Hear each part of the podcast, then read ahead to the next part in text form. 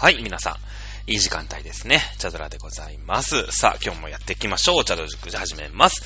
経営せーの、飲酒、東州、春秋、戦国、新前関、新豪関、三国、新南北朝、隋東、五代、草原、民進、中華、民国、中華、人民、共和国、金名、微辣、陽明、春水庫、除名、工業、高徳、対面展示、公文天部、児童も無限名、現象、フォン、現名、現象、商務、貢献、十人称、特攻、に、カム、平勢、佐賀、純な人名、門徳、平、清和、陽勢、高校、宇田大吾、スタック、村上、霊前、英雄、火山、一条、三条、五一作、五スタック、霊勢、五三条と。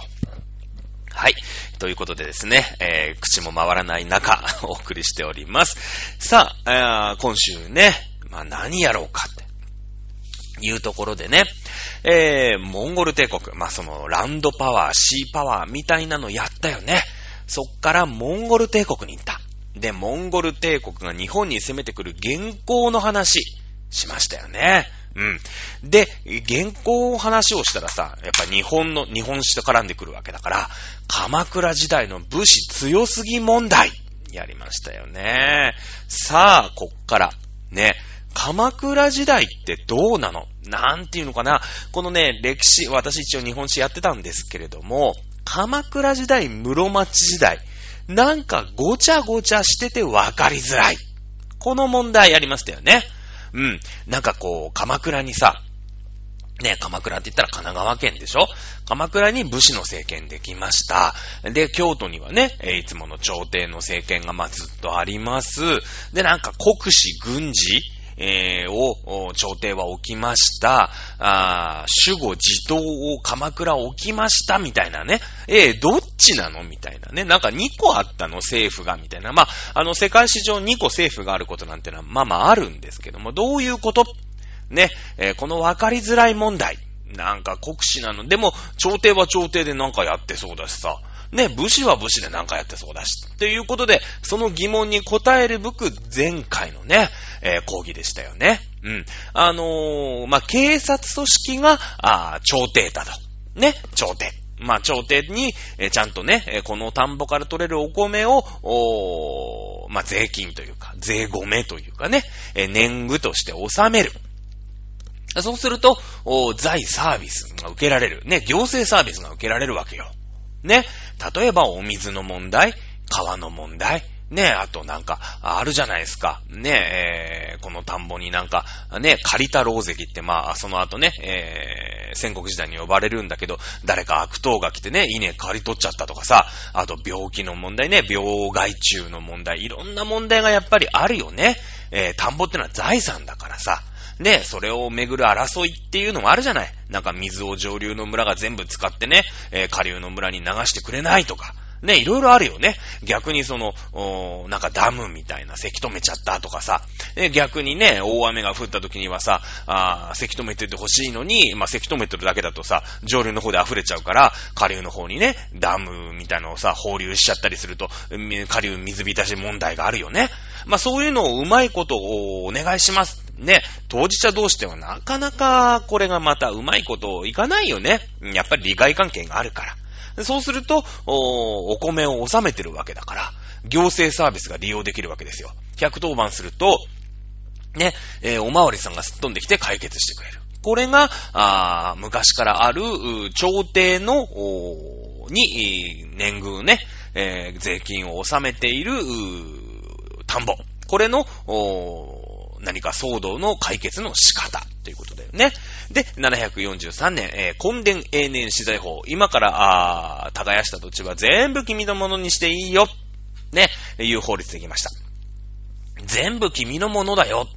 いうことは、税金そこから払わなくていいんです。ね、役人もね、えー、そこに、その田んぼに立ち入ったりすることができないし、勝手に、えー、年貢をね、持っていくこともできません。これを冬の剣、不入の剣なんか言いますけれどね、歴史の用語で。うん。えー、だから、まあ、年貢を納めなくていい。全部これは俺の米、ね、俺の財産。これは、いい反面悪いこともあるよね。うん。いい反面悪いこともある。何かっていうと、揉めた時に、だって税金を納めてないんだから、110番したって、え、あそこはあなたの土地の中の話ですから、私たち警察、ちょっと行けませんのでって言われちゃう。ねえ、言われちゃうわけですよ。うん。それ困っちゃうわけ。やっぱり田んぼだから、いろんな揉め事があるよね。うん。と、なんか、上の方のさ、ね、地区でお水、うん、使いすぎて、全然ね、こう、ちょろちょろしか、小川がちょろちょろしか来ない。こんなんじゃお米作れませんっていう、まあ問題が起きたとしよう。だって、根田永年資材法なんてあるからさ、上流の方でもバンバン田んぼ作ってるわけでしょ。ね。そしたらさ、今までね、例えば何ヘクタールみたいな。例えば1ヘクタールの田んぼがあったとしよう。上の上流の村で。ね。えー、そしたらお水をさ、ぴょーっとこう、まあ一晩ぐらいこうね、ジョーってやってればさ、まあこう、お水がね、田んぼにいっぱいになるじゃない。だけど、上流の村もさ、ね、オラた、オラの田んぼになるんだ、俺の財産になるんだ、もう、こう、なんか、ね、腹いっぱい食えるぞ、なんつってさ、バンバンこう、林切り崩して田んぼとか作るわけ。そうすると10ヘクタールとかさ、30ヘクタールの田んぼができるよね。そうするとさ、今まで1日でちょろちょろちょろって水入れてれば、こう、白かきって言ってさ、なんか、泥沼になるじゃないですか。田んぼって。あの、田植えする前ね。でもさ、それが30ヘクタールだったらさ、今まで1日で済んだんだけど、1個ずつ入れてあって30日かかるわけですよ。ね、稲を植える時期なんてのはさ、決まってるわけ。まあ5月、6月ぐらいに稲植えるじゃないですか。ね、田植え。この時期逃したらさ、もう田んぼにならないんですよ。やっぱ植える時期ってあるからね。うん、昔みたいになんか促成栽培とかさ、えー、なんかこう品種改良とかね、DNA なんちゃらみたいなね、遺伝子組み換えみたいなないですからね。うん。そうなってくるとさ、今までは1日ぐらいね、あ、なんか上の田んぼに水入れてんだな、つって明日になれば水来ますよってね、下流の村で言ってたんだけど、30日間水が来ないかだって上の方の村でさ、30日間いろんな田んぼに水入れまくってるわけだから。ねえ、そしたら、下の田んぼの人はかま、ね、下の村の人はさ、たまったもんじゃないですか。だけども、そこの新しく引いた田んぼの問題っていうのは、警察組織、つまり朝廷の息がかかってない。だって税金を納めてないから。ね。で、こう揉めた時にやっぱり権威に頼って、ね、えー、その土地の支配というもののトラブルを解決しなくちゃいけない。ね。えー、それがまあ、アルソックであり、ね、えー、セコムでありという話しましたよね。うん。やっぱりさ、うーん、その、武装してね、えー、戦うわけですよ。結局は。ね。えー、だけども、ね、自分たちがさ、戦争し、自分たちがなんか桑持ってね、上の村にさ、怒鳴り込んでいったら、もうそこで血みどろの争いになっちゃうでしょもう田植えとかそういうどこの騒ぎじゃないじゃないですか。ね戦争をしちゃったら。ね、小競り合いみたいになっちゃったら。だから、まあそこはさ、ね、今だったら警察に相談する。うん。だけど警察組織は動いてくれないから、じゃあ、ね、えー、アルソックに、えー、相談しよう。というと、アルソックの警備員が来てさ、吉田沙織みたいなのが来て解決してくれる。ね、えー、この一つをあの、名乗ったのが、うん、アルソックのが、まあ、あえっ、ー、と、何、桓武天皇を、まあ、血筋に持つ兵士だよね。桓武兵士。ね。えー、そして、え、まあ、鎌倉に作ったのが、清和天皇、ね、え、の血を引く、清和源氏。ね、これが、まあ、あわかりやすく言うと、まあ、アルソックと、ね、えー、セコムということですよね。こういう話、まあ、前回、ざくっとね、すごいこう、はしょって、わかりやすく解説しました。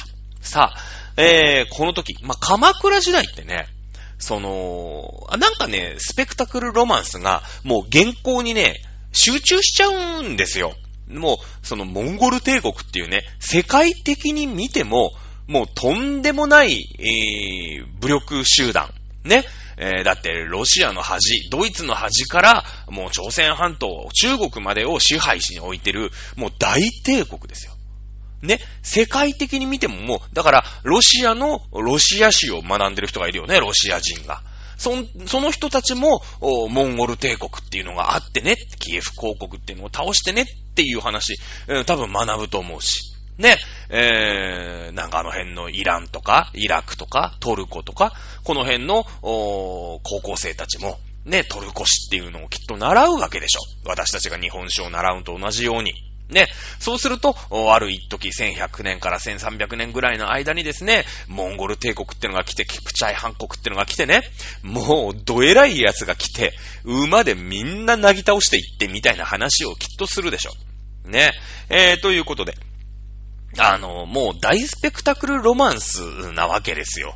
原稿って。でも日本人って変態装備だから追い払っちゃうんだけどね。まあもちろん海があったっていうのがあるよ。あの、地続きだったら、それはちょっとやられちゃったのかもしれないけれどもね。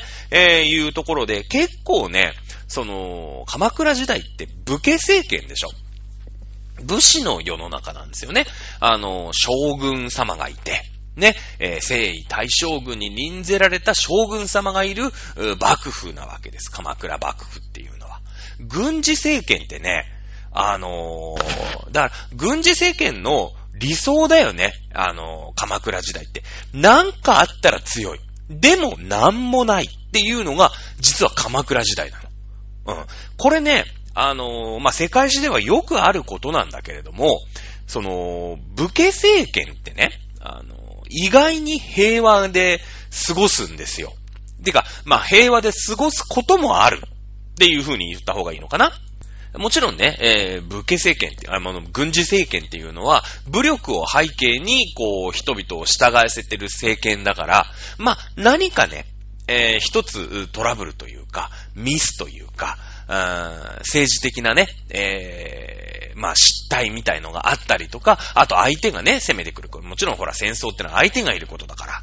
ね、えー、いると、もうとんでもないことになっちゃう。だって自分が武力を持っているわけだから、もう戦争できちゃうんだけれども、意外にね、軍事政権って、もう、プロフェッショナルミリタリーじゃないですか。プロフェッショナルミリタリーでしょだから、自分の能力も分かってるし、相手の能力も分かってるし、ここで戦争したら、ああなってこうなってそうなってこうなって、うーん、あんまり美味しくないなっていうところまでも、なんだろうね、あの、藤井四段みたいな感じで、もう詰将棋みたいにして、うーん、結果的にこれはやらない方がいいよね、みたいな感じで、もうほら、プロフェッショナルだから、ね、その、下手なやつはさ、将棋はさ、ポンポンポンって打って、ああ、勝ったとか、ポンポンポンって打って、うーん、負けちゃったとかってやる、やるんだけど、そういうのやる前に、もうピチって刺したじゃんけん、うーん、ああなってこうなってそうなるでしょ？で、こうなってああなってああなって、うーんと負けちゃうから、戦争しとくのやめましょうっていうのを、あの、判別つくことが多いんですよ。はっきり言うと。ね。例えば、第二次世界大戦中のスペイン。ね。スペイン。これさ、第二次世界大戦の話。まあ、いろんなとこでよくするよね。そのドイツがヒットラーだの、ムッソリーニがイタリアでね、えー、イギリスがチャーチルでしたっけ？ねアイゼンハワーじゃなかった、えー、っと、トルーマンの前だから、ルーズベルトか。ね、アメリカ。まあ、日本は東条秀樹であり、えー、まあ昭和天皇であり、ね、えー、山本五十六であり、まあ、いろんな名前聞くと思いますけど、これ、スペインってなかなか出てこないんだよね。スペインのね、第二次世界大戦の空気感ね。空気感。全く絡んでこない。うん。これはですね、スペインに内戦が起きてて、あの、第二次世界大戦始まる前に。でね、フランコ将軍っていうやつが、将軍っていうぐらいだから、軍事政権をね、まあ、クーデターみたいにして打ち立てたわけ。ね。で、まあそれは軍事政権のクーデターはちょっとドンパチがあったのかもしれないんだけど、もう世界を巻き込んだ第二次世界大戦には、うーん、フランコ将軍ね、もう軍の責任者でしょ。ね、軍のもうプロフェッショナルミリタリーだから、うーんと、これはね、どっちに味方、で、確かほら、ね、ドイツと組んでフランスを挟み撃ちとかにしたらさ、まあ、ね、フランスもちょっとやばいじゃないですか。で、例えば、うーん、そうだな、スペインね、えー、例えばジブラルタル海峡、まあ地中海の出口だよね。これもともとあのイギリス軍が抑えてたんだけど、こう、イギリスが抑えてるジブラルタル海峡を、ね、その、バーンって後ろからさ、あ殴って、今からスペインがジブラルタル海峡を支配しますって言ったら、結構なキーパーソンになるよね。第二次世界大戦の。イタリア軍は、あイギリス軍がね、ジブラルタル海峡、海峡を封鎖しちゃったから、あの、地中海に閉じ込められちゃった。ね。えー、だから、あこう、船をね、動かす、自由に動かすことができませんでした、みたいなことで、結構その、連合国対数十国の争いとかのジブラルタル海峡ってのはもう、一個のキーのうちのキーなわけね。うん。なってくるわけ。で、まあ、いろんなことがきっと、できたわけよ。ね、スペインって。うん。で、えー、スペインは基本空気なんだけど、あの、フランコ将軍はやっぱりプロフェッショナルだから、これはね、参加しちゃら、あのー、まあまあやばいなと。うん。やめときますって言って、一切、もうね、いろんなとこからいろんな応援の要請が来るわけ。ドイツはさ、味方になってくれっていう、イギリスからも味方になってくれってね、えー、言われる。いろんなとこからね、連合国入りませんか？数十国入りませんかって言われてるんだけど、一切無視してるんですよ。ね、結果的には滅びなくて済んだ。もう、もう無傷ですよ。ね、なんかいろんなとこで世界大戦やってるな、おー、やれやれ、みたいな感じで行くの。ね、やっぱりね、えー、軍事のことをよく知ってる人、戦争のことをよく知ってる人が国のトップにいると、そういう判断ができることってのがあるんですよ。で、まあもう日本の話なんで、ぐーっとね、えー、世界は狭くなりますけども、鎌倉時代っていうのはさ、あの、兵士がね、えー、まあ、打上大臣っていうね、いわゆる奥下さんみたいな、ね、貴族にこう、武士なんだよ。アルソックなんだよ。だけれども、その朝廷に取り込まれて、打上大臣なんつってね、その、まあ、国の組織のさ、アルソックだって言ってたやつが、ね、いきなりさ、そうね、警視、警視長官とかね、警、警察庁の長官とかになるよって言っちゃったら、いやいやいやいやいや、ね、あの、そう、警察組織がああでも来ない、こうでもないって、そこに税金を納めないために、ね、今までアルソックさんの意向を借りて、ね、なんか困ったら兵士さんに、えー、相談すればいいじゃないですか。ね、言って、こう、いろんな争いとかをさ、こう沈めてもらったわけじゃない。一般のその、開墾した人たちはね、あの、コンデーネ室内法で自分のものにね、やっと田んぼがなった。だけど争いが、やっぱ、あ起きるよね。うん。で、それをね、アルソックの兵士に頼めばよかったんだけど、今日からアルソックは、警視総監になりましたって言われたら、え、そっち行っちゃうんだって。ねそっち行っちゃう。じゃあ、もう頼るとこないじゃんって。いやいや、だってもうある即解散しちゃって、もう打上大臣ですね。警察、警視庁、警視総監になりましたって。警察組織の方の人になっちゃったんでしょって。ね。そしたら今度この土地の問題誰に頼む？だって、警察組織にはさ、俺ら税金払ってないから、この土地のことって警察には相談できないよね。つって、アルソックに今まで頼んだんだけど、アルソックはもう警察庁の長官になっちゃったでしょ。じゃあどうする？どうする？みたいになって。まあまあ、じゃあしょうがねえ、セコム行くしかねえべってなるじゃないですか。ね。で、そうするとセコムさんもお願いしますつって、源氏様お願いしますの時代に今なってるわけ、鎌倉時代って。ね。えー、で、鎌倉時代は、そういうほら、ね、今度セコムまでさ、ね、えー、警視総監とかになってもらっちゃもうたまったもんじゃないじゃない。で、兵士がそれで没落してんの、まあ、見てるし、自分がそれでね、あの、やっつけちゃったわけじゃない。な、もうなんか、今までアルソックとか言ってたけど、結局なんか、ね、あの、国家権力の犬めみたいな感じ？わかんないけど。んだよね。ままでアルソックとか言って、お前らのなんか、喧嘩の仲裁してやるからって言ってね。まあ、それで税金というかさ、アルソックのね、えー、月、月額代金みたいの払わしといて、結局なんかそれで金持ちになったら、警察庁の長官になりやがったぞ、あいつみたいな。あんな兵士信用できるか、お前らって。そうだ、そうだってね。やっぱりね、あの、セコムしかない、セコムしかない、ね、源氏のセコムこそ世界一だ、日本一だみたいになってね、セコムってって、セコムってってね、源氏って、源氏ってやりながら、どんどんどんどんこうさ、自分のところに、今までさ、ね、アルソックに月額、なんか基本料みたいのを納めてた人が、あいや、あいつらもう、もう、もう無理だ、つってね。これからはね、セコムの時代や、つって、セコムにはシール貼り直してさ、セコムに月額基本料を払うようになるわけでしょで、源氏の世の中になって、これが鎌倉幕府だ。ね。で、鎌倉幕府っていうのは軍事政権だから、意外に国内って、あの、争いがないのよ。もう、その組織でがっちりできてるのね。うん。この辺がだから、あのー、鎌倉幕府の上手かったところ。まあ、その、京都とまず距離を置いたっていうね。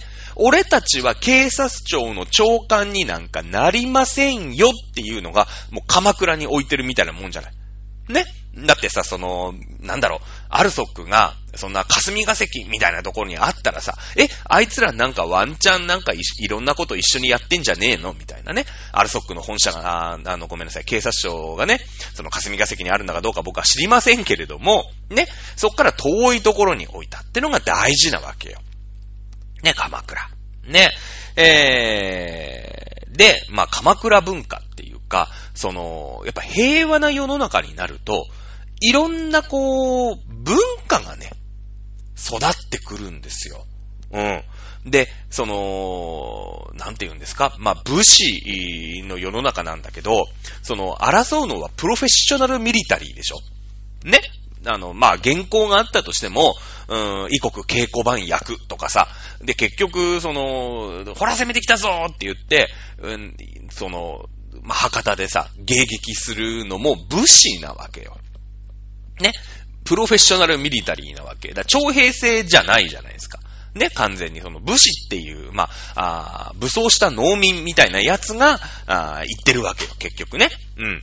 なので、その、一般品、まあ、例えば町人とかさ、そういう人たちってのは、もう、その、なんていうの、戦乱の世に、世に巻き込まれなくて済むから、意外と平和なんですよ。ね、大きな戦争がないの。まあ、平安の末期になるとさ、結構いろんな戦争起きてくるじゃない。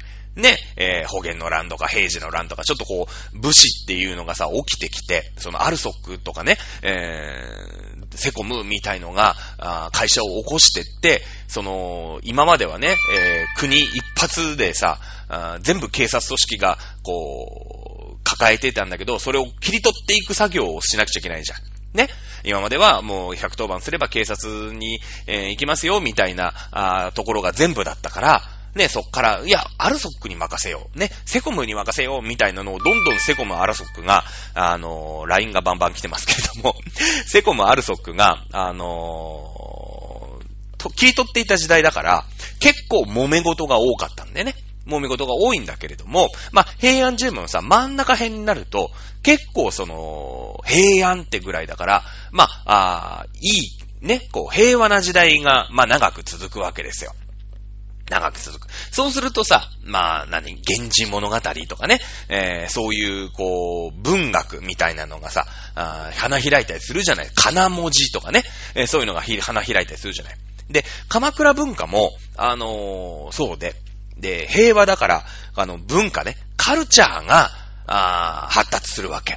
だけど、その平安時代っていうのはさ、あその警察庁を中心とした、天皇を中心とした貴族の世の中。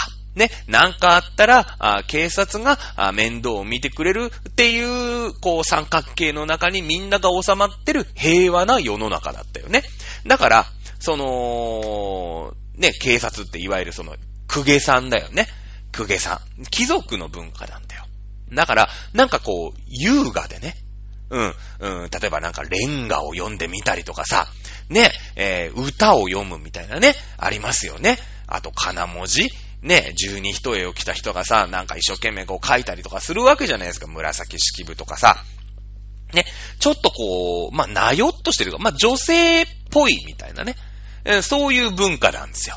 だけども、今回は、その、アルソック、アルソックじゃない、えっ、ー、と、まあ、現地だから、まあ、セコムでいいよね。セコム。ね、もうガリガリにさ、こうなんか防弾、防塵チョッキとか着たね、なんかこう、特殊警棒とか持ってる、ヘルメットとか被ってる人たち。ね、セコムが、ああ牛耳って平和ですよっていう世の中だから、この鎌倉時代の文化っていうのは、どっちかっていうと、こう、男っぽいの。なんか、肉食なのよ。肉食っていうのかな？わかんないけど、なんか、なんか男性っぽいの。なんとなく。ね？えー、いうことが、まあ、あるわけ。この鎌倉文化っていうのを、今回掘り下げようと思うんだけど、ここに来るまでに24分かかるっていうね。えー、いるよね、そういう先生ね。うん。あの、雑談長いんだけど、本題入んのにね、なんか授業30分終わった後みたいな先生たまにいるよね。私も大体そうなんですけれども、ね、鎌倉文化。これね、絶対今日一日で終わんない。そのね、鎌倉時代に何があったかっていうことで、まあ、教科書うっすらでも覚えてる人。鎌倉新仏教ってあったよね。鎌倉新仏教。まあ、鎌倉新仏教って、今、この世の中、この日本で、まあ、お葬式の時ってさ、何々宗、何々宗っていうのが、まあ、まあ出てくるよね。それ以外あんまり意識することないじゃないですか。いや、ごめんなさい。リスナーさんの方々で、えー、私はね、えー、何々宗を、非常にね、えー、信じております、信仰しておりますって言っていたら、本当にごめんなさいだけれども、一般的な話ね。あんまりなんかそういう仏教の何々宗をね、えー、ガチで信じてますって人、なかなかいないじゃない。でも、やっぱり親父の、こう、なんていうの？自分の家系の家の流れでね、お葬式っていうと、何々宗、何々宗、何々宗なんてのを、まあ、意識するよね。お坊さんが読んでるさ、例えば、あ自分のね、直系の、ね、えー、僕だったら父親の家系で読んでるお経と、まあ、嫁いできた母方のおおばあちゃんが亡くなった時とかにお葬式行くと、あれ？母方のおばあちゃんが亡くなった時のおじいちゃんでもいいんだけど、お経って、あれ、父方、いわゆる俺がよく知ってる、その、おじいちゃんちね、父方のおじいちゃんちね、聞いてる、おじいちゃんが亡くなった時のお経とはちょっと違うな、みたいなのってなんかあるじゃない？そうすると、何々州、何々州、何々州って、まあまあ、ちょっと細かく分かれたりするんだけど、うん、これがね、ちょっと意識したりするじゃないですか。まあなんか大まかにはわかんないよ。なんとなくでしかわかってないけど。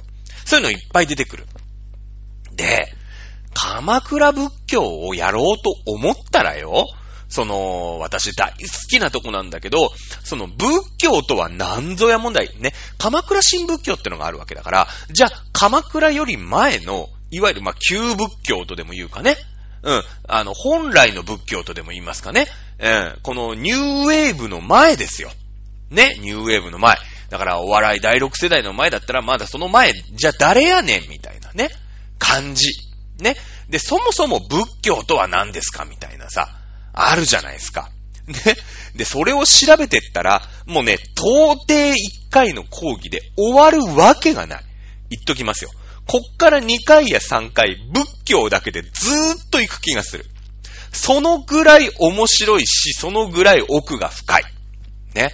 で、これ突き詰めていくと、本当に難しく喋ろうと思ったら、私なんかの知識では喋れないですよ。全然喋れない。だって、それをさ、一生かけてこう、解き明かそうとしてる人たちが、もう世の中に5万といるわけじゃないですか。ね。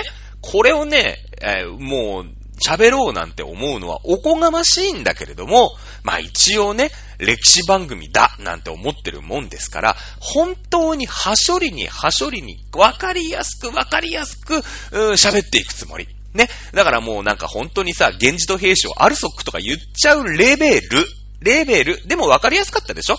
ね、えこの土地はアルソックが守ってる。警察にいくら電話してもね、おまわり来てくれないんだと。ね、あの、セコムに電話、アルソックに電話したら兵士さんでできてきます。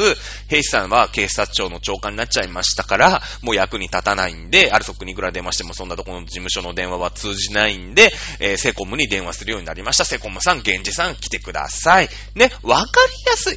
ね、このね、えー、鎌倉新仏教、この鎌倉時代の、もう覚えること多いの。なんでか。ね。文化が花開いちゃったからさ、その、いろんな仏教が出てきて、まあ仏教だけじゃないんだけど、カルチャーが出てきちゃって、で、それをさ、一個ずつなんか覚えなくちゃいけなかったじゃない？なんか、ね、こう、親鸞何みたいな、法然何みたいなさ、何宗、浄土宗は誰みたいなね？で、浄土宗のお寺は何みたいな、そういうのをさ、全部覚えさせない。もうね、それはいいです。それはもう高校時代にやったことにしよう。ね、覚えられなかった人もいると思うんだ。間違えちゃった人。うん。それはね、いいです。これ、この、このね、お茶の塾ではそれはやんないっす。もうめんどくさいから。だって調べればいくらでも載ってんだもん。ね。流れ。流れ。ね。えー、それから、この人たち、どんな宗で、この鎌倉新仏教って、今にも通じるじゃないですか。ね。今にも通じるその、お、何々宗、何々宗なんてたまに聞くじゃないですか。ね。それがどういう世界観なのか。っていうことをお話しするつもりでおります。ね。えー、まあ一応言うよ。何々州は誰とか。ね、それは覚えるな。もうね、好きに覚えてください。ね、えー、覚えたら、覚えたら素敵っていうぐらいに しておきましょう。さあ、鎌倉文化。ね、まずざっくりと教科書に何て書いてあるか。農村で素朴な生活を築いてきた武士が、社会の中心になり、文化の中に自然を映し出した。これはもう意味わかんないでしょね、農村で素朴な生活を築いてきた武士、もうここからわかんないじゃないですか。いやいや、農村で素朴な生活を築いてきたのは農民であって、武士じゃないよね、そもそもね。って思うじゃんこれは、江戸時代はそうなの。江戸時代ってもう死の交渉って言って、もう武士の家に生まれたやつはずっと武士だし、農民の家に生まれたやつはずっと農民なの。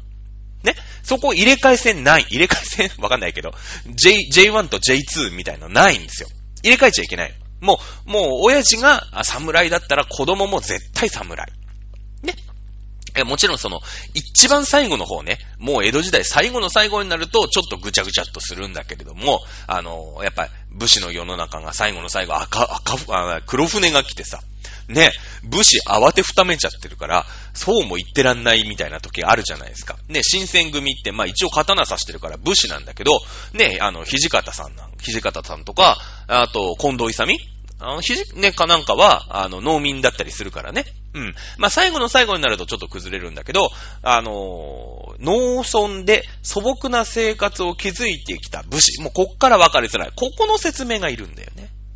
うん。まず、その武士って何？みたいなことで、さっき言ったように、アルソックとか、うーん、まあ、セコムに頼む前っていうのは、まあ、要は自分たちでさ、だって警察が来ないわけでしょ？電話したって警察が来ないような田んぼを、まあ、他人から守んなくちゃいけないよね。だって稲なんてさ、クワ持ってさ、サクって買ってさ、わーって持ってかれちゃったらさ、ねもう収穫ゼロじゃないですか。ねこう、ちょっと昼寝してる間にさ、サクサクサクサクサクサクって借りてさ、荷車に乗せてわーって持ってかれちゃったら、もうそれで今年のお米ゼロ円、ゼロでしょ？ゼロキロでしょ？ね。だから、まあそういう野党みたいなのが来るときとかも自衛しなきゃいけないわけよ。まずは。ね？アルソックとかに頼む前って。だから、その、もともとさ、農機具を持ってるわけだし、まあ、武装するわけだよね。なんかあった時、まあ上の上流の方の村でね、水をいっぱい引いて、全然水引い、分けてくれない。もうね、だって戦うしかないじゃないですか。ね。なので、まあ、農村で素朴な生活を築いてきた農民が、ね、えー、なんかあった時に自衛しなきゃいけない、なんかあった時に文句言う時に戦わなくちゃいけないから、刀を持って、槍を持って、ね、えー、武装しましたよ。これが武士なわけですよ。武士。ね。で、えー、ゆくゆくね、その、まあ、アルソック問題、アルソック兵士問題、セコム現地問題、まあ、いろいろあるんだけど、ね、えー、俺たちは、ね、戦うことも、その自分たちが開墾したのを、自分たちで守り抜いてきた、あ武士イコール農民ですよ。新しい農民ね。自分のこう、田んぼを持っている農民のこと。根田年資財法の後。ね、自分の田んぼだと。ね、これは自分らが畑を切り裂いて、土地を鳴らして作った田んぼだから、ね、自分の田んぼだと。ね。だけどもそこを守るためには、いろんなトラブルがあるから、刀でも槍でも持って、ね、そのなんか野党みたいなやつはさ、追っ払わなくちゃいけないし、何かあったら、ね、えー、この武器で、ああの、上流の村に文句を言いに行かなくちゃいけない。これが武士なわけ。で、その人たちが、武士のね、えー、優勝正しい、清和天皇をルーツに持つ、セコム。ね、清和アルソックじゃなくて、清和セコムね、えー、の源氏に、えー、使用料を払うわけだよね。月額使用料をセコムしてますかって言ってさ、ね、おも表のさ、門のところにセコムっていうシールを貼るでしょ？その人たちはセコムに毎月お金を払ってるわけじゃないですか。ね、えー、これは、まあ、鎌倉幕府の財源だよね。だから、その、ご恩と奉公とか言ってさ、まあ、幕府とね、その、御家人なんて言うんだけど、結局はその、武士、ね、農民ですよ。イコール農民。ね、イコール農民が、あ警察組織である朝廷に、えー、税金を納めるんじゃなくて、ね、セコムに月額使用料を払っているよっていうことだよね。この人たちのもう自分たち頑張ったら頑張っただけ、そういうのが増えるわけでしょね、頑張ったら頑張っただけ土地が増える、自分のものになる、ね、えー、結局はセコムに頼んで、セコムに月額使用料を払う、これが税金の代わり、その代わりセコムが面倒を見てくれる、なんかあった時に助けてくれる、ね、これが武士。ね。で、鎌倉にそういうのが増えて、みんなが門にね、セコムセコムセコムセコムって、いろんなところの門にセコムして、もこの田んぼにもセコムのマーク、この田んぼにもセコムのマーク、ね、社会の中心になりましたよね、鎌倉時代。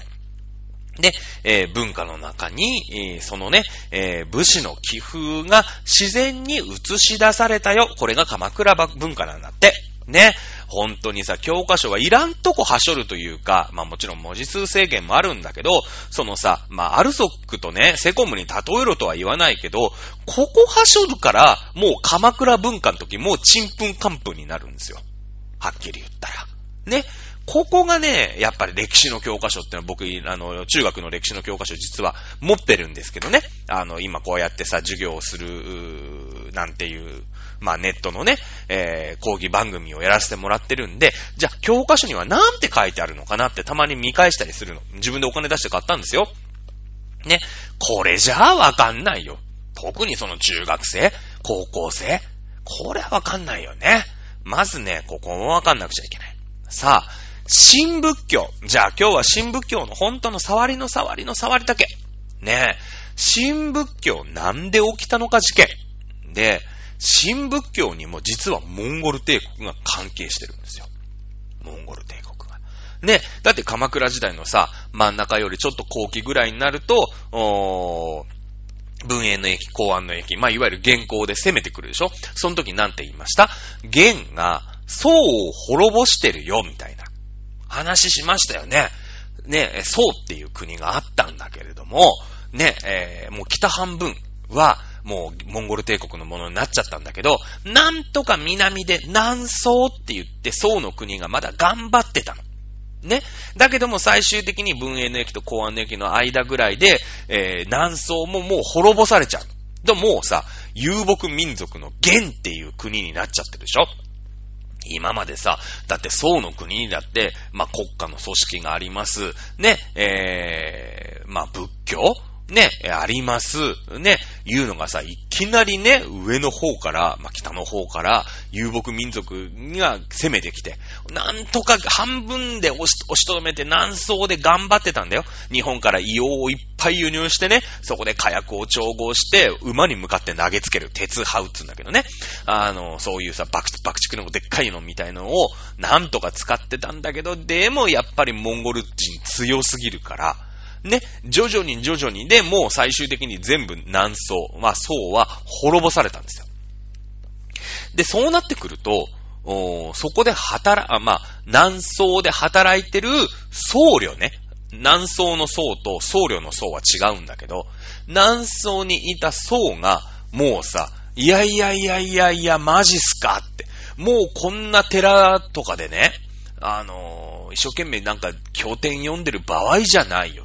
いよいよやべえぞ、ここって。なってくるじゃないですか。ね。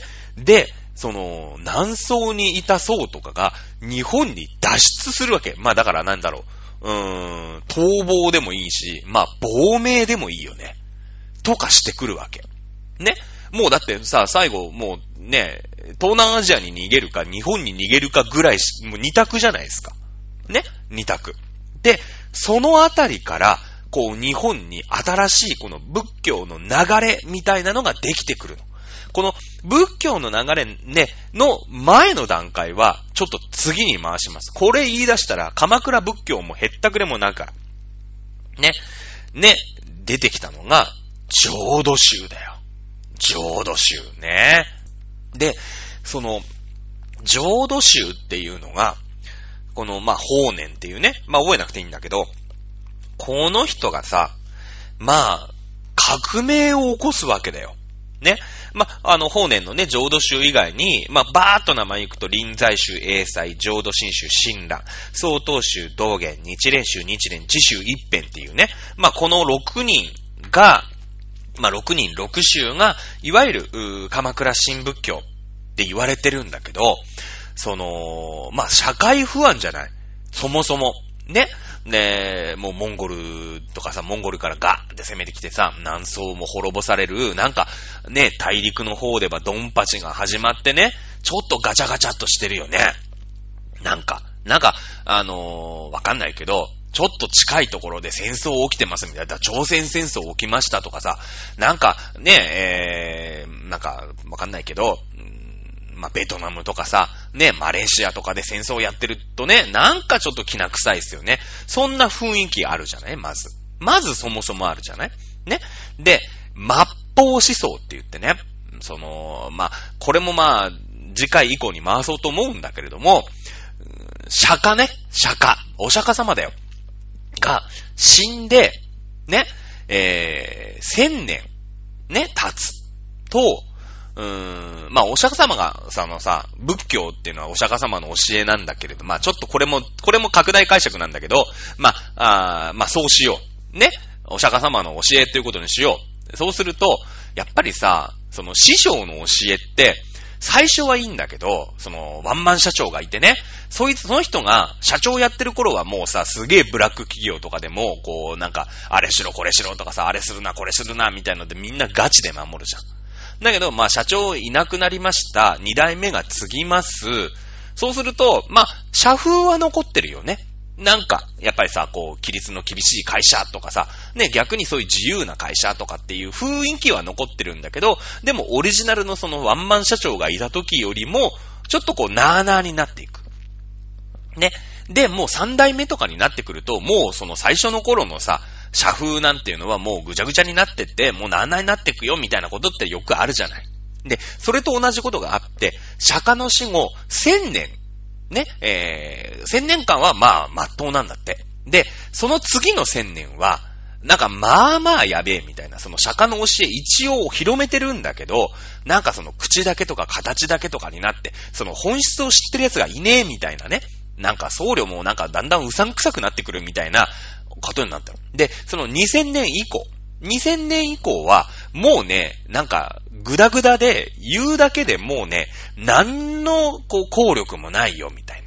その、釈迦の教え自体がね、一応その2000年後も、それをこう、釈迦はこういう風に言いましたとか、こういう風にしまし、ましょうみたいのを一生懸命僧侶は言うんだけど、もうそんなね、えー、生臭坊主は何人の役にも立たないみたいな、これはもう末法思想っていう考え方がそもそもあるのね。で、えー、それがね、あのー、1000年後半、1052年だったかな？ぐらいから、その末法の世、もう、なんか、一応、ね、その仏教っていうのをみんなで広めて守りましょうみたいになってるんだけど、もう教義もグダグダだし、教えてるやつもグダグダだし、もうそれって仏教でも何でもなくないみたいな、そんなの誰も救われないよ？みたいな時代に入ってっちゃったの。で、そうなってくるとさ、なんだよ？みたいな、もうなんか、ね、えー、世紀末少年みたいな感じで、なんだよ、みんなやさぐれていくじゃないですか。ねやさぐれていく。だから、やっぱニューウェーブを起こさないと、もうこれでみんなの心がすさんでっちゃって、ね、その仏教ってのがダメになっちゃうっていう時代だったの。そもそもが。で、ね、その、大陸の方ではさ、まあまあやばい国が中国をこう、倒してね、元っていう国が来てさ、で、南宋のお坊さんとか日本に来て、やっべっすよ、つって。大陸マジ今やべっすよって言いながら、まあ日本にもその後元が攻めてくるんだけど、なんとか追い返したからね。っていうこの仏教の流れ。ね。なんとかしないと、このままだって末法はさ、もうずっと続いて、ね、さらにさらになんかもう、やべえ末法みたいのがね、次の千年後には来そうじゃないなんか。もう、そんな教えは嘘を教え始めますみたいな、今度ね、思想とかになってっちゃうことになるじゃないですか。なんとなく流れの中で。で、この6人は、なんとかこのね、えー、仏教を立て直さなくちゃいけない。っていうことで立ち上がった6人なんだよ。6人。ね。で、この、6人考えた。6人か、まあ、6人がかん、6人でね、こう、座談会とかして考えたわけじゃないんだよ。6人は6人で別個で考えてるんだけど、あの、やっぱり民衆の力って大事じゃない？ね？だって、プロフェッショナルミリタリーが、まあ、世の中、こう、国を守ってくれてるわけだから、一般ピープルは、やっぱりさ、そこにこう、焦点を当てて、今までって、その、国家っていうものと、結びついてたよね、仏教って。その聖徳太子の時代もそうだけど、ね、えー、国のシステムを動かすのとして、えー、まあ仏教っていうのを持ってきたじゃない。で、その後さ、あ聖武天皇とかもさ、ね、えー、大仏を建立しましょう、みたいなね、えー、ルシャナ仏っていうのを作るんだけど、これもさ、あの、音量をね、えー、まあ、長屋王っていうのの音量が、あ藤原四兄弟をね、呪い殺した、みたいな噂が広まっちゃって、まあ、これは天然痘っていう流行のね、流行り病なんだけれども、もうその当時はそういうさ、医科学研究所とかないから、もうこれはね、たたりに違いないっつって、なんとか沈めてもらおうって言って、国がそうやってさ、仏教というものをシステムとして使ったよね。うん。で、えー、なってたんだけど、その一般ピーにはなかなか広がってかなかったの。ね、むしろ、その、政治を司る政治のね、話だから、一般ピーに教えちゃダメですよ、みたいな感じだったんだけれども、これじゃあね、もうやっぱり、尻すぼみだと。うん。やっぱりこう、一般ピーにどんどん広げてって、こう、やっぱ、パイを広げていかなかったら、仏教このまま廃れてっちゃうよ。いうことにして、この6人は、その仏教を一般化しだすんだよね。うん、一般化しだすの。結局さ、まあこれは多分次回以降の講義に回るとは思うんだけれども、あのー、救われたいでしょ、みんな、みたいな。ね、なんか世紀末少年みたいなさ、なんかちょっとこう進んだ世の中だから、ね、なんか救救われたいじゃないですか。って言って、ブームを起こすんですよ。ブームを起こすの。やっぱバズってんだよ、この6人って。バズるってのはさ、やっぱ一般日にね、インフルエンサーになるっていうことじゃないですか。今で言った TikTok はさ、Twitter とかね、Facebook とかでいいねがいっぱいつく、リツイートいっぱいつくっていうのを、この人たちはやったんですよ。インフルエンサーなんですよ、この人たちって。でも、ただただね、ブッダの教えをね、こう、まあ今までは貴族とか、国とかが一生懸命こう頑張って習習ってたんだけど、うん、ただそれをね、なんか、あブッダの教えというのはこうでございます。みたいなツイートしても、これじゃあね、あの、10リツイート、30いいねがいいとこですよ。こう難しい。ね難しいんですよ。釈迦の教えって、まずそもそも仏教がまず難しいの。ぶ、これ、これどうする？今言う？来週に回す？まあ、簡単に言うと。で、簡単に言うと仏教って、あの、わかりやすいというか、だからわかりやすすぎて逆にわかりにくいというか、その、なんていうのかな、これ刑事、刑事仏、刑事仏教というか、刑事、うん、宗教って言うんだけど、その、イスラム教とかさ、キリスト教ってのは、結構ね、親切なの。取扱説明書が結構分厚くて、聖書とか見てもね、分厚いでしょ結構親切なの。ね、これやったら幸せになります。これやったら不幸になります。これやっちゃダメですよ。ね。だからほら、恥、恥、恥を忍んでリンゴ食ったりするとさ、怒られたりするわけじゃないですか。ね。そういうダメな例とかさ、なんか、あのー、電子レンジに猫を入れないでください、みたいなこととかも、結構ちゃんと書いてあるの。ね。イスラム教とかもそうだってほら、豚食っちゃダメですとかさ、うーん、なんか女の人はヒジャブっつってね、こう、布を巻いて、うん、やってくださいよとかさ、あそういう、こう、やっちゃダメとか、やっていいよとかっていうのが結構ちゃんと書いてある。取説が結構分厚いんですよ。分厚いんですよ。で、だから、その通りに、で、それを、こう、牧師さんとか、うーんは解説をしてね、あ、みんなでこういう風に守っていきましょう。みんなでこういう感じにしましょう。あ、これはやっちゃダメですよねって言ってみんなでこう共感し合うっていう、こう、うん、刑事宗教ってこれ言うんだけど、結構わかりやすいの。で、仏教って、そもそも何を目的としてるかって言ったら、その、ブッダっていうね、あのー、まあ、お釈迦様が、まあ、悟りを開くわけだ。ね。で、悟りを開くっていうのが、まあ、最終目標になるのかなこれ、下脱って言うんだよね。下脱。お釈迦様ってのは下脱したからやっぱ尊いんですよ。すげえんですよ。ね。すげえんですよ。で、みんなも下脱したらいいよねっていう宗教なの。仏教ってそもそもが。これ来週もう一回ちゃんと言おう。ね。わかんないと思う、今の、今のままだと。でもそのうちわかってくる。ね。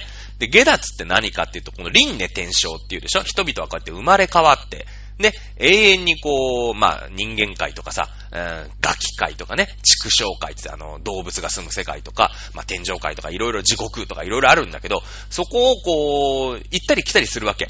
ね、えー、なんかこう、ワンランクダウンしてみたりとか、ツーランクアップしてみたりとかっていうのをずーっと繰り返してて、もうそっから逃れられないの。ね。でもまあずっと人間で転生するんだからいいんじゃねえかって思うんだけど、思うけど、それも苦しみじゃない。なんか。ね。あの、その輪廻からは逃れられないっていう苦しみがあって、そっからこう、ね、なんていうの、もうジャン、ジャンピングチャンスでさ、そっからこう抜け出す。その輪から抜け出すことが下脱なのね。それを、まあ、お釈迦様はしたからすげえんだっていう仏教なん、そういう教えなんだけど、じゃあ、その、仏教って、まあ、いろいろこう、経典がずーっとずらずらずらってあるんだけど、簡単に言うとね、えー、お釈迦様は、ね、こう、悟りを開いたから、すごいっていう感じで、何もこう、提示してくれないんですよ。人間に。ね。あの、いやいや、あの、釈迦が、お釈迦様がね、すごくて、で、えー、その下脱っていうね、悟りの境地に開いて、その輪廻転生から抜け出した。ああ、なるほどと。え、じゃあ、和紙どうすればええんすかっていう疑問あるじゃない。なんか、ね。うーん、例えばそうだな、ハウツー本をさ、ね、こう、見るじゃない？なんか、見るときに、例えばダイエットの本をさ、買ってきた。ダイエットの本を買ってきた。ね、イスラム教ダイエットとか、キリスト教ダイエットの本っていうのは、なんかこう、いろいろさ、糖質制限はして、これはね、なんかオメガ脂肪酸がどうしたこうしたとかさ、サバの油を DHA はとっても良くてとかね、トマトは食べ過ぎると糖質が意外に多いよとかさ、細かく書いてあるの。ねだからなんかそれを見てやると、おなんか、あ、あ、そういうもんなんだって、すごいわかりやすいじゃない。でも仏教って、あの、仏教ダイエットの本を買ってくるじゃない？ペラってめくると、あのー、なんだろうね、えー、食べる分より使えば痩せるよって書いてある。ね？それしか書いてない。だって、食べる分より、あの、いっぱい動いたから、ブッダは痩せてたんだよねって書いてある。いや、そんなのは分かっとんねんと。ね？そんなのは分かっとんねん。じゃ、そのさ、ねじゃあこれが意外に、ローカロリーでさ、お腹に溜まって、ね、えー、その、腹持ちも良くて、で、こういう運動をした方が効率がいいよとか、そういうの一切書いてないんですよ、仏教って。ねちょっと不親切なの。はっきり言ったら。で、それを、まあ、あお釈迦様はね、ブッダはいろんな方法を試して、まず瞑想をして、ね、えー、なんかこう、瞑想をしたんだけれども、これはなんか、まあまあ、瞑想のね、なんかレベル的にはいいとこまで行ったんだよ。なんか瞑想ももうなんか、あの、行くとこまで行っちゃったんだけど、なんか違うな、つって。で、今度苦行をしたの。例えばなんか断食をしてみたりとか、うーん、わかんない、なんだろう。滝に打たれてみたりとかさ、なんか、こう、イボイボのところでね、寝っ転がって、こう、なんか、うん、あるじゃない。針のむしろじゃないけど。そういうのをやってみたりとか、いろいろこう肉体的に追い詰めたところにこう、悟りがあるんじゃないかと思って自分をね、こう、痛めつけるんですよ。痛めつけても、まあ確かになんか、いろいろこう感じることはあるんだけど、なんか違うなと。もうギリッギリで死ぬ死なないみたいなところまで行っちゃってるんだけど、なんか違うな、つって。で、もう疲れ果ててその苦行とかやってるから、で、もう疲れた。もう、でもなんかちゃうわ、つって、あの、もう山にこもってたんだけど、ふもとに降りてきて、あの、木がね、あったんですよ。木があったから、そこで、ちょっと座らせてくれって言って、こう、座ったら、もうヘッドヘッドだから、もう何にも考えなくて、これやっていうところで悟りを拾えたの。悟りを拾えたのね。よくわかんないじゃね。もう普通の人はね、そんななんか瞑想の境地とかもなかなかいけないし、そんな苦行のね、そんななんか何何百時間も断食するとかさ、そんなこともできないじゃない。でもそれをやって、ほっとした時に悟りを開いたのね、ブッダって。で、そんなこと言われてもさーって なるじゃないだって。ね？じゃ、じゃあ他の人はね、その悟り開けないんじゃないかと。いうことですよ。はっきり言ったら。ね？その、いわゆる昔からの仏教って、そういうことじゃないですか。ね。だから、それツイートしてもさ、バズんないよね。ああ、なんか、すげえ奴がいて、まあ、すげえ修行したと。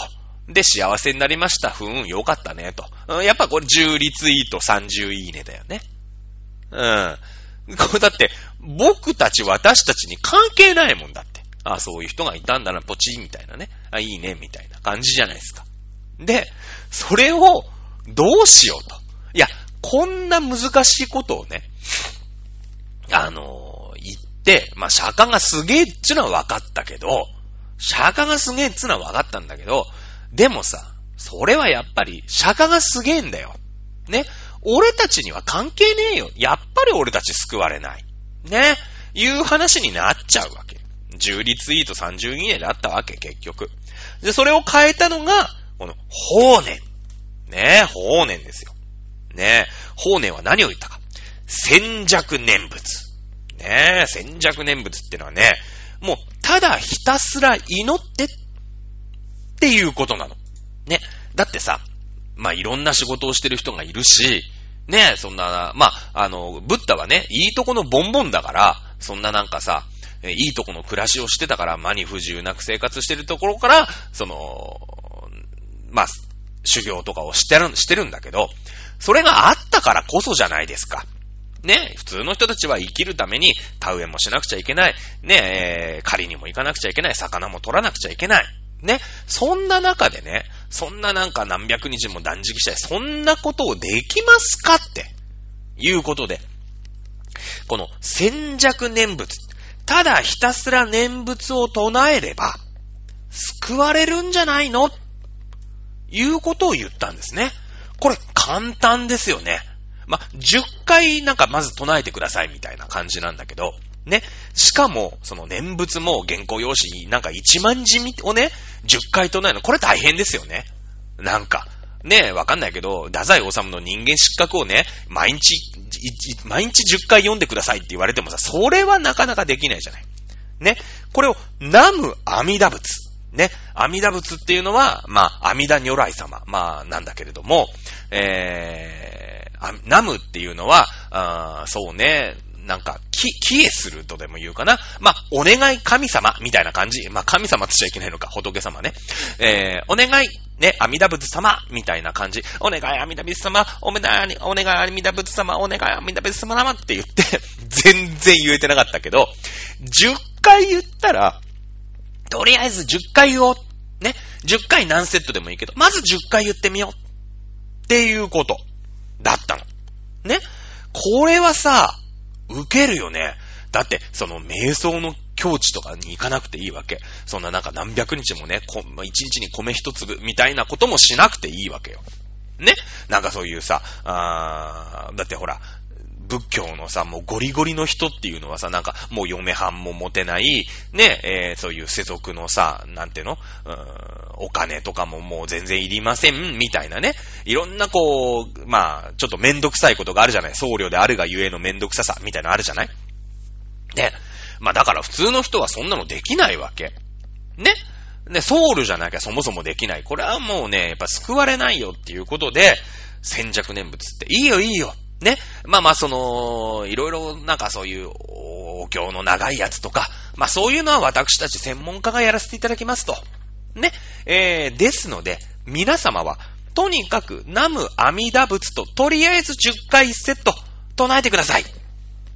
そうすれば、きっと救われます。まあ、この救われますっていうのもちょっと語弊があって、極楽浄土に行けます。で、極楽浄土ってのは何かっていうと、うーん、そうだな、えー、極楽浄土に、まあ、天国じゃないんだけど、天国って、まあ、極楽浄土なんだけど、天国で修行をすれば、その、人間界でね、ブッダがすげえことをやったわけじゃん。瞑想してみたり、断食してみたり、なんかそういうので、やっと悟りを開いたんだけど、極楽浄土っていうところだったら、結構簡単に下脱できますよ。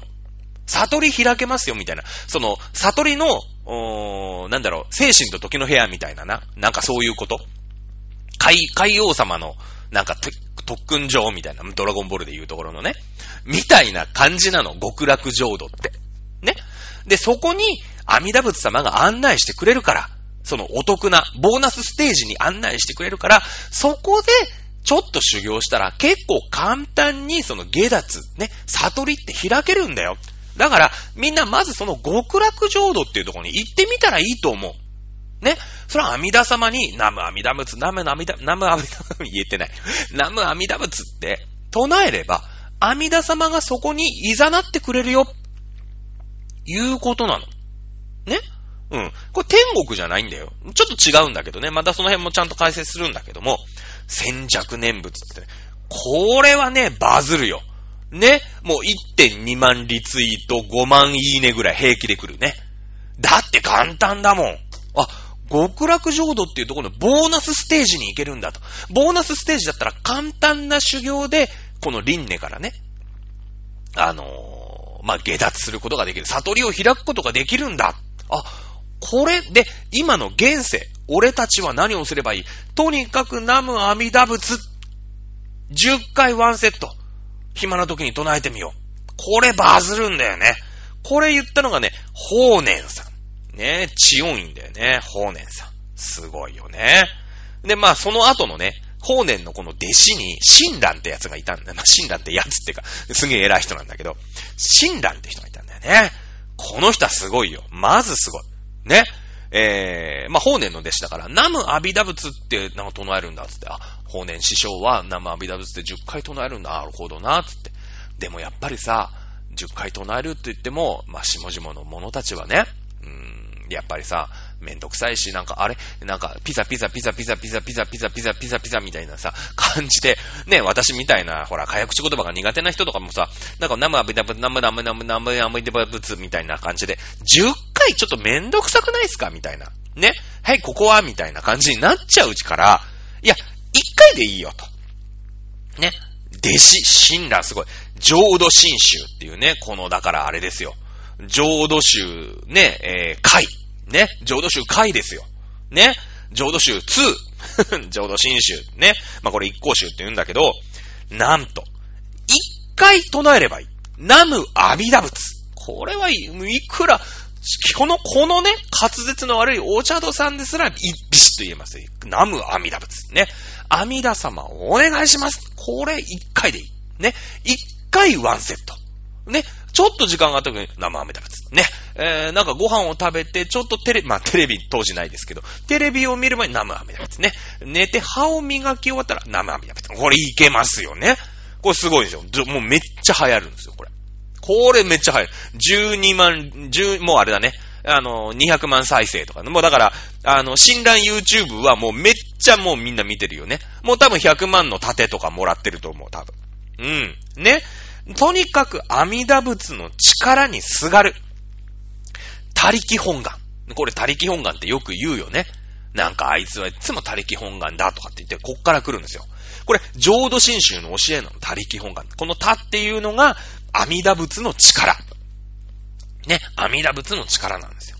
で、えー、悪人小気説ってのを書くのね。やっぱりさ、普段生きてる人生きてるって結構その煩悩とかさ、ね、やっぱり殺生もしちゃうし、だって魚釣ったりさ、漁師だったらどうしたって生きていくために獣を殺したりするじゃない。ね。だって、それってさ、その、ブッダの教えからしたら、まあ、反することなのかもしれないけど、そんなのしょうがないじゃんだって生きていくためにはさ、そういうのをなりわいにしてる人もいるわけだ。ね。だけれども、その、この悪人小気説ってのは、本当のね、あの、人を殺すとか、そういう悪人じゃなくて、まあ、そういう業みたいなのを、やっぱ重ねてっちゃうことって、誰でもあるよね。清く正しい心なんだよ。あのー、まあ、阿弥陀仏をただひたすら信じて、ナム阿弥陀仏って言ってるんだけれども、でも、やっぱりさ、その、宗教として、仏教としての、まあ、良くない、ね、えー、殺生してしまうこと、まあ、生き物を殺すことこれはしょうがないよね、生きていく上にね。で、そういう人こそ、ね、やっぱりさ、神様ごめんね。まあ、神様じゃないのか。仏様ごめんなさいって言いながら、うさぎ飼ったりとかさ、鳥を食べちゃったりとかするわけじゃない。生きていくために。ね。そういう人こそ、阿弥陀様って、もう、救いたくてしょうがないの。人間を。っていう教えなのね。だから、もう、とにかく、神様、仏様をお願いってね、ラム阿弥陀仏っつって、阿弥陀様をお願いって言うだけで、きっと救ってくれるんだよ。ね。阿弥陀様ってそういうありがたい仏なんだよ。まあ、阿弥陀如来って言うんだけどね。阿弥陀如来ってのはもうそういうね、えー、ありがたい。ね、本当にもう尊い。ね。尊い。アイドル以外で久しぶりに使ったよね。尊い。ね。尊い、えー、そういう、まあ、あの、仏なんだよ。いうね、えー、教えなんだよ。これ浄土真宗って言って、ね、浄土真宗。ね、えー、できました。これバズったバズった。めっちゃバズった。まあ、今日ちょっと鎌倉新仏教6人パーッと言って終わりにしようね。次回ちょっとまた詳しいことやっていこうと思います。さあ、えー、っと、次。自習。ね、自習ってのは面白いよ。ね、これはね、この3人、ね、浄土宗、浄土真宗、自習。これが念仏系。ただ唱えよう。ね。とにかく簡単に唱えよう。念仏。修行いらない。ね。いいよ。現世では修行いらないです。とにかく、阿弥陀様お願い。だって阿弥陀様は、その極楽浄土っていうね、ボーナスステージにみんなを連れてきたくてしょうがない。ね。だけれども、やっぱ自分も信じてくれない人はさ、むやみに連れてくわけにいかないよね。だから、私は阿弥陀様を信じております。ね、阿弥陀様どうかお願いします。えー、下脱しやすい、悟りを開きやすいボーナスステージにぜひ連れてってくださいっていうのを込めて、心を込めて、ナム阿弥陀仏って言うっていう。そしたら、あ、ナム阿弥陀仏なんか聞いたことあるぞつって。あ、俺？俺頼ってるみたいな。いいよいいよいいよいいよ。俺だって助けたくてしょうがないんだもんだって。ナム阿弥陀仏って言ったよね？言ったよね？うん。あの、ボーナスステージ、死んだら連れてあげるから。こういうこと。こういうことなんだよ。これバズるよね。みんな救われたいじゃない。下脱したいじゃない。悟り開きたいじゃない。次、自習一遍。この人たちも念仏だ。ナムアビダ仏ですね。ナムアビダ仏なんだよ。修行いらない。しかもだよ。ね、ナムアビダ仏の前に踊っちゃうからね。踊り念仏だよ。踊り念仏。振りがついちゃうんだよ。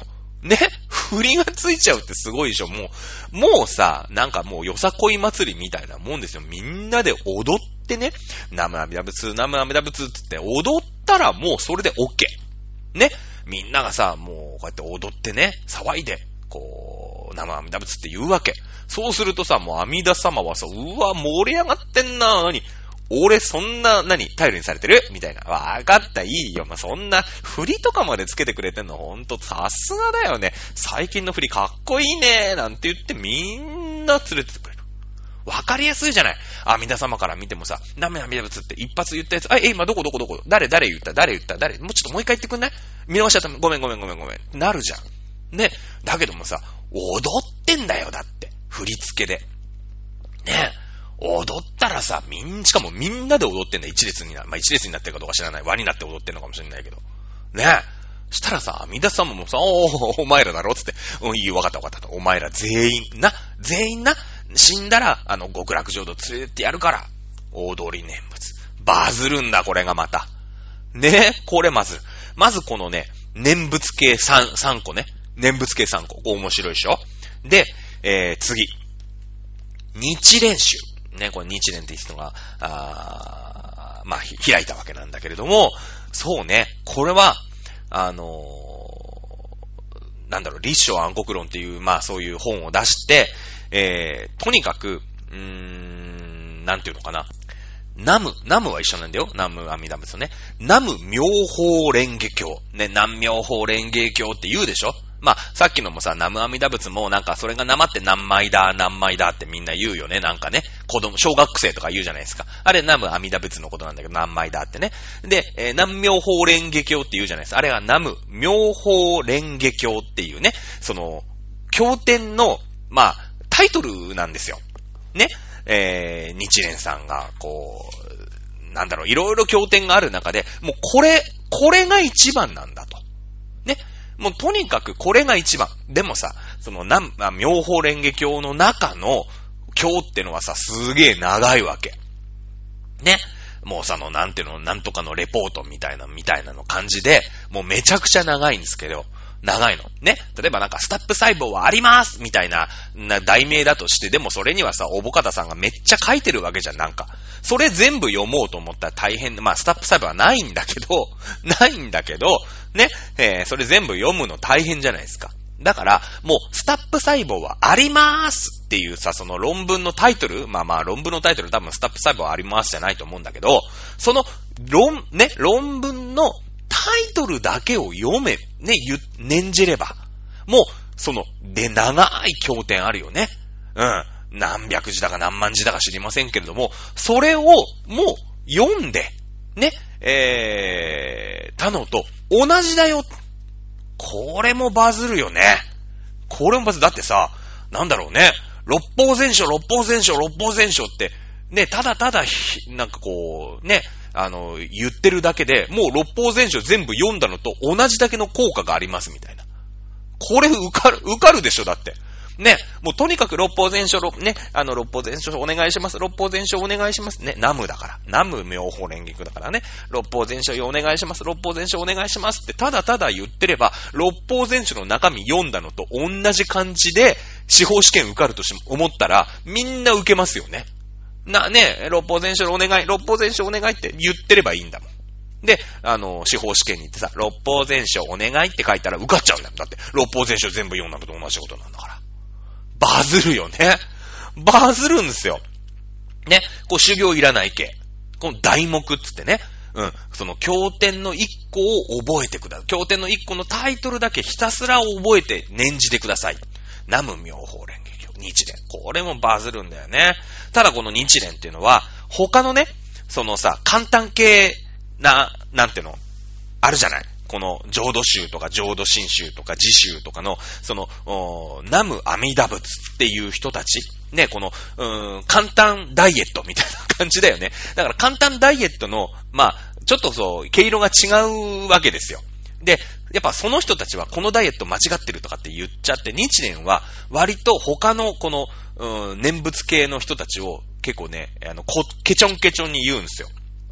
あの、他派を結構排除してね、あのそんなのはあんな、悪いけど、ナム阿弥陀仏なんつって極楽浄土に行くなんて、あんなのはインチキだから。ね。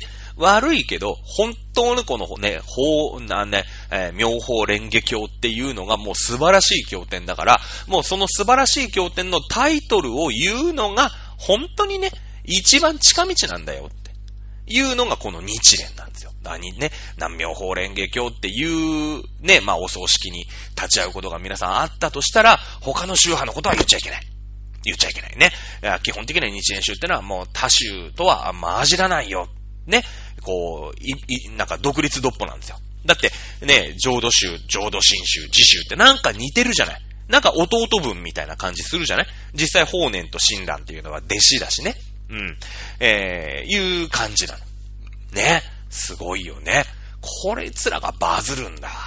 で、えー、もう二つ。ね。これはね、現世で、修行は、ちょっとする。ね。だけど、やっぱ、簡略化します。っていう、ちょっと修行する系。ね。あるよね。なんかダイエットとかでもさ、あの、やっぱ、ウォーキングぐらいはした方がいいよねって書いてある本あるよね。うん。だからこの、浄土宗とか浄土真宗とか日蓮宗とか自宗っていうのは、なんかさ、うーん、ぐー、なんか、なんか、ぐーたらダイエットみたいな、たまにあるじゃないそういう本。ね。あのー、もう、本当に、キャベツだけ食べてればね、痩せますとかさ、トマトダイエットみたいなね。なんかあったじゃないですか、そういうのって。なんか、そういうブームになるよね。うん、そういう系、そういう系。なんかそういう系。もうなんか、あのーなんか英語は聞き流すだけでいいですみたいな、そういう感じのやつ。ちょっとインスタントなやつ。なの。だけど、やっぱりさ、ダイエットにもさ、あのー、まあ、やり方仕方みたいなのがあって、まあ、ウォーキングはした方がいいよ。そんな、なんか、ガチガチのね、筋トレとか、うーん、なんか、ランニングとかはきついよね。でも、あの、食後30分、ウォーキングしてみよう。ね。ウォーキングやっぱりいいよね。っていうのが、次の二つ。ね、えー、臨済宗と曹洞宗っていうのがあるわけ。で、まあ、臨済宗は英才でね、曹洞宗は道元っていうんだけど、えー、臨済宗は、この二つは、その、念仏系とか、その、お題目をね、唱える、唱える系じゃないんですよ。ね。あの、座禅。こう出てきた。座禅だよ、座禅。ね。あのなんか、精神がさ、集中してないとさ、パシンって叩かれるのね。うん。あの、あの座禅ですよ。あの座禅、べしってね、ありがとうございましたなんてやるじゃないですか。まあ、あれはね、実は曹洞宗の方なんだよね。えー、臨済宗の方は、あの、座禅を組むんだけど、その、まあ、師匠っていうかね、大師匠様がいるじゃないですか。その、まあ、王将だよね。王将。ね。えー、まあ、座るんだよ。とにかく座禅を組みなさいよ。ただ座れ。ね。言うんだけど、その全問答って言うよね。全問答って言うじゃないですか。ね。なんか、人はどこから来てどこへ行くのかとかさ、無とは何かとかね。己の中に救う何とは何ぞや、みたいなね、えー、よくわかんないんだけど、なんかそういう抽象的なことを、師匠とやりとりをするの。なんか、ね、えー、お、お前の目指すべき道はどこかって言うと一生懸命座って考えるんですよ。だから、あのー、一休さんだよね。一休さん。あの、一休さんもさ、座禅組んでさ、ポーク、ポーク、ポーク、ポークってやるじゃないですか。で、そうすると、チーンってやってなんか、なんかひらめくじゃん。ね、一休さんって。あれ、あれ臨済宗だよ。あれ臨済宗。ね。で、えー、まあ見てさ、ね、その、師匠、お師匠さん、まあ、その、一休さんは、なんか、その、あの橋の真ん中を歩いてくださいとか、くだらないことをこ ひらめくんだけど、まあ、その、お、お師匠とね、こう、問答をするわけですよ。全問答をするの。ね。だからただ座るだけじゃない。一生懸命考えるために座る。ね。えー、お前は、ね、な、人はなぜ死ぬのかなんて言うとさ、こう一生懸命こうやって考えるんだよ。人はなんで死ぬんだろうなつって。で、よくわかんねえんだけども、人は死ぬってことは、だから死ぬ、ね、えー、次の、だから輪廻転生していくわけでしょだって下脱できてないわけだから、次輪廻転生するから、次でね、えーに向かうために死ぬんですみたいな、なんかよくわかんない。俺もやったことないから、そういうのをさ、こういうの、あ、そうか、ね。じゃあなぜ人は生きるのじゃみたいなね。うん、えー、前の世界で死んだからですみたいな。もう、なんか、鶏が先か、卵が先かみたいな、そういう、そういうことになるんだけど、ね。これが臨済宗。ね。ちょ、ちょっと、ウォーキングちょっとしてみましょうダイエットだよね。座ってみる。ね。そして全問答する。これ結構大変かもしれない。さあ、曹洞宗っていうのが、まあ、臨済宗の後にまた生まれて、こう、道元って人が考えてくるんだけれども、これはね、士官打座っつって、もう、ただ座れ。ね。もう、物事考えない。問答とかしないの。だから全問答はしない。一休さんやらない。ポクポクポクチンやらない。ね。とにかく集中して座れと。まあ、まあもう集中っていうか、もう集中する、してるっていうことすら考えちゃダメ。ね。もう無の境地。あるよね、無の境地。こういう、あなんか、こう、なんていうの、無の境地系座る宗教は相当宗なんですよ。あの、座禅組む感じ。ね？士官だ。だから、その、まだまだ煩悩があるってってさ、肩バシーンって叩かれるじゃん。あれ、相当宗。ね？相当宗ですよ。だって、なんか揺れたりとかさ、揺れ、もう揺れるとか、もうわけわか、意味わかんない。もうただ、ただ無になって座れ。そこにきっ悟りのね、うん、あの、境地があるに違いない。ね、えー、みたいなのが、これ、相当宗なんですよ。で、相当宗は、あの、やっぱりさ、武士の本当のね、いわゆる、もっともっとの農民チックじゃないさ、もっともっと武士オンリーみたいな、 professional military only な武士にすごい受けたの。なんかストイックじゃない。他のやつは結構ナンパだよね。なんか、南無阿弥陀仏って言ってるやつ、なんか救われますとかさ。ね。まあ、禅問答もさ、割とこうめんどくさいよね。なんか、和尚とのさ、あやりとりもあるから。ね。だけども、ただ座れ。ね。もうどこでもできますよね。どこでもできる。で、ただ座る。そして無になる。これがね、この武士の、うん、本質というかさ、この武士道、ね、その後武士道なんて呼ばれるわけなんだけれども、こういうのね、ピタッとはまってくるんですよね。基本ストイックだから。これがね、プロフェッショナル武士にめっちゃ受けるんですよ。めっちゃ受ける。だからその、なんだろうね。ツイッターはさ、まあまあほら、なんかただ座ってバシッとか叩かれるから、一般人にはもしかしたら浄土宗とか浄土真宗とかの方が、うーん、流行ったかもしんない。ね。だけどもこの、ブシブシしてる武士ね、にもめっっちゃハマってるんですよ。もうもうなんか、熱狂的なファンはね、相当宗なんですよね。相当宗。なんかやってる感もあるし、なんか無の境地だとかね、なんか刀をさ抜いてバシーみたいなね、よくあるじゃないですか。ね、そういうね、この鎌倉新仏教、まあ今、今日またちょっと延長になりましたけども、6人。ね。まあ大体、ざっくりよ。多分これ、ちゃんとした宗教観を持った人がいたら怒り出すぐらいざっくりしてます。ざっくりでもこのぐらいの時間かかっちゃうんだよ。うん。ってことはね、その、じゃあ、鎌倉新仏教の前の仏教っていうのも当然あるわけ。ね。えー、まあ、鎌倉新仏教のことを、まあ、大乗仏教、多くの人が乗るって書くんだけれども、えー、じゃあそれに至る、ね、元々の原始仏教であり、まあ、あまあ、700ね、えー、ゴミ屋さんだから538年に、えー、仏教が来るわけなんだけども、その頃の、そっからの仏教と、この鎌倉新仏教との違い、まず何なんですか？ね、えー、この辺をね、えー、やっていこうかなと思います。あ鎌倉時代から逆に遡っていく仏教。ね、えー、この辺次回やっていこうと思います。それではまた来週お会いいたしましょう。さよなら。